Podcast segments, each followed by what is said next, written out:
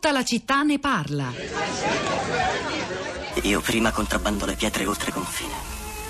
Dopo i compratori locali le passano a un mediatore a Monrovia. Continua. Lui corrompe i doganieri e certifica che i diamanti sono stati estratti in Liberia e che quindi possono essere legalmente esportati. Ora, una volta arrivati ai compratori di Anversa, i diamanti passano ai tavoli di selezione e nessuno fa più domande.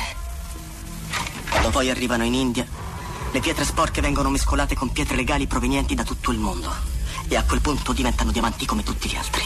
E la Van de Kaap lo sa tutto questo. Sì. Anni arrivo a Londra, incontro Simmons. Domanda e offerta. Controlli l'offerta e mantieni la domanda alta. Intesi, va bene.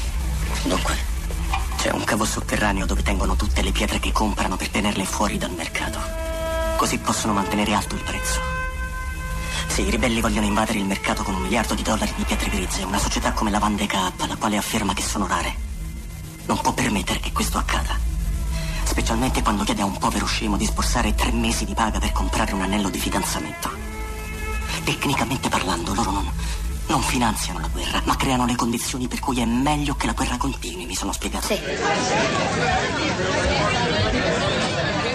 Proposito di capitalismo predatorio in Africa, questo era un estratto dal film Blood Diamond, Diamanti di sangue, interpretato da Leonardo DiCaprio, forse lo ricorderete nei panni di Danny Archer, un, un contrabbandiere di diamanti tra Sierra Leone e Liberia che poi incontra una giornalista americana la- che vuole invece svelare i traffici delle multinazionali diamantifere e i due attraversano insieme il paese, la Sierra Leone, devastato appunto da una guerra civile, da violenza e povertà che sono alimentate in maniera diretta e indiretta proprio dalle multinazionali dei, dei diamanti. A proposito di Sierra Leone, un messaggio che racconta una storia eh, piccola, certo, ma di segno diametralmente opposto a quella raccontata dal film. Antonio da Orbetello al 335 5634 296 ci racconta che i pescatori di Orbetello sono andati in Sierra Leone per dare consigli alle donne della costa di quel paese su come trattare la bottarga. Social network Rosa Polacco. Ciao Pietro, buongiorno, buongiorno a tutti. Allora, sui social network eh, iniziamo da- dall'inizio, cioè dal titolo di questa mattina che eh, è Aiutiamoli a casa loro con un punto interrogativo, con le virgolette. Insomma, abbiamo cercato di, di- di sottolineare il più possibile eh, l'intenzione che c'era interrogativa che c'era dietro a questa scelta, però non è arrivata a tutti e quindi volevo partire da questo perché Nino su Facebook, sul profilo della, della città di Facebook, dice al di là del tema sento di muovere una critica alla redazione che come tale sceglie il tipo di comunicazione aiutiamoli a casa loro. Sono una frase scorretta di forte prefigurazione che stringe in partenza il campo delle ipotesi e delle analisi. Esorta un'attenzione al linguaggio non secondario per un contributo sociale e noi siamo d'accordo con eh, l'attenzione al linguaggio che invoca Nino. Questa era la nostra intenzione e se non ci siamo riusciti ci dispiace. Mm, Ma insisto su questo punto perché del resto la frase aiutiamoli a casa loro è tutta l'estate che è mm, protagonista di, di- di discussione fuori e dentro eh, la politica e quindi sono diversi i commenti questa mattina che girano intorno a queste parole. Spartaco per esempio dice che aiutiamoli a casa loro è una frase dettata dal buonsenso, mentre Beatrice dice questo a me sembra di più aiutiamoci a casa loro. Ehm, c'è poi Sabrina che dice se andiamo a investire in Africa le stesse persone che dicono aiutiamoli a casa loro diranno ecco invece che investire in Italia dove tanti italiani sono senza lavoro vanno a investire all'estero dove la manodopera costa meno per certe persone comunque si faccia si fa sbagliato Eh, diversi contributi li pubblica Erta e sono link approfondimenti anche legati alla, alla Cina alla presenza della Cina in Africa e ai suoi investimenti li trovate sul profilo Facebook della città di Radio 3 Luigi da Piacenza, buongiorno, benvenuto. Sì, buongiorno. A lei, Buongiorno Luigi. voi. Che ci Pronto? dice? Sì, pronto Luigi, prego, a lei la parola, che ci racconta. Sì, no, io avevo appunto seguito la trasmissione stamattina in macchina e sono il presidente di un'associazione, una piccola associazione di, di volontariato che si occupa anche di cooperazione decentrata. Siamo nati a seguito della guerra di Bosnia vent'anni fa e abbiamo mm, sul territorio anche eh, diamo aiuti agli immigrati e in mm, diciamo, questo proposito abbiamo conosciuto questo Abdoulaye del Senegal che era un, un- un lavoratore qui nelle nostre zone che dopo 10 anni, 15 anni di eh, lavoro in Italia voleva tornare definitivamente al suo paese, il papà mi diceva aveva razziato un po' di terra per cui lui contava di lavorare la terra, negli, negli anni aveva accumulato un po' di materiale eh, per poter lavorare la terra in Africa, gli mancava il trattore e è venuto da noi per dire se mi date una mano io vorrei comprarmi il trattore e poi tornare in Africa e impiantare appunto un'attività di, agricola di allevamenti.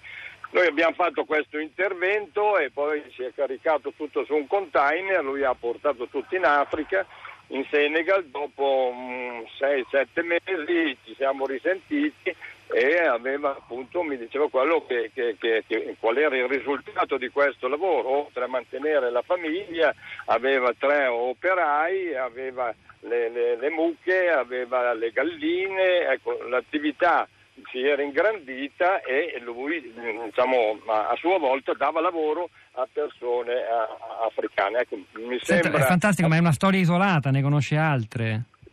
Diciamo che io personalmente conosco, siccome appunto di, di, di immigrati qui nella nostra zona africana ce ne sono tanti, eh, africani che hanno, pur mantenendo magari la famiglia in Italia, hanno impiantato attività, non so, so di, una, di, un, di un africano in Burkina Faso che ha un'attività di camion, di trasporti, ha una fagnameria, cioè non è che non ci sono queste, queste, certo non fanno notizie, però io, noi personalmente siamo convinti che, che sia questo il, il, il, il, modo per risolvere, noi siamo una piccola goccia nel mare, per, ma però ci saranno altre organizzazioni, sentivo appunto le ONG che, che operano. Luigi, grazie, grazie davvero. Eh, Luigi da Piacenza, passiamo a Roma dove c'è Raul. Buongiorno, benvenuto. Eh, pronto, buongiorno, buongiorno a voi, grazie per avermi chiamato. Grazie a lei, che, che ci dice? La, dunque, la nostra associazione no profit è nata un paio d'anni fa per promuovere l'ecoturismo, che è un settore specifico dell'economia, che ha la caratteristica di essere un motore di sviluppo strepitoso, eh, molto di più, secondo studi dell'Organizzazione eh, Mondiale del, del Turismo, eh, motore di sviluppo, di crescita del prodotto interno eh, gigantesco, semplicemente molto più importante degli, eh, dei, dei, dei, combustibili oppure pietre preziose, cose del genere. Dunque eh, noi ci rivolgiamo con progetti che stiamo facendo a, a paesi in cui il reddito pro capite è vicino a zero, ma le risorse ambientali e culturali sono immense semplicemente.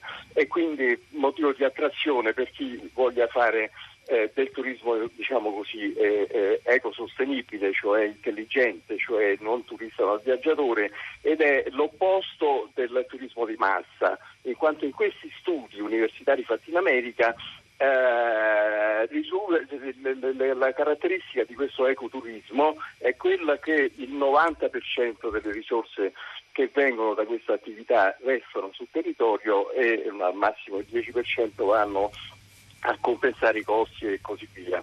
Eh, dunque noi abbiamo già fatto tre convegni, uno sul significato di ecoturismo, l'altro eh, sulla, eh, sul, sul concetto di cosa, cosa, può essere questo, in che cosa può consistere. Infatti abbiamo... Eh, Raul, io no, la, la, interrompo perché sarebbe molto interessante ascoltarla a lungo, però ha dato sicuramente degli input che qualcuno può andare ad approfondire in rete. Grazie davvero. Eh, Rita da Genova, buongiorno, benvenuta. Buongiorno. In breve se può, Rita. Sì, io non sono una testimone diretta, cioè sono solo una semplice cittadina che cer- capisce che questo che vediamo. Qua è solo la punta dell'iceberg e quindi cerco di informarmi, però è solo un esempio, ma credo importante perché stiamo parlando del Gibe Terzo, che è la più grande centrale idroelettrica dell'intero continente africano in Etiopia, eh, diciamo, il, il cui appalto è stato vinto senza gara da una ehm, compagnia mh, italiana eh, la Salini Costruttori e, e la, la, la, diga è di proprietà comunque statale del governo ehm, dell'Etiopia.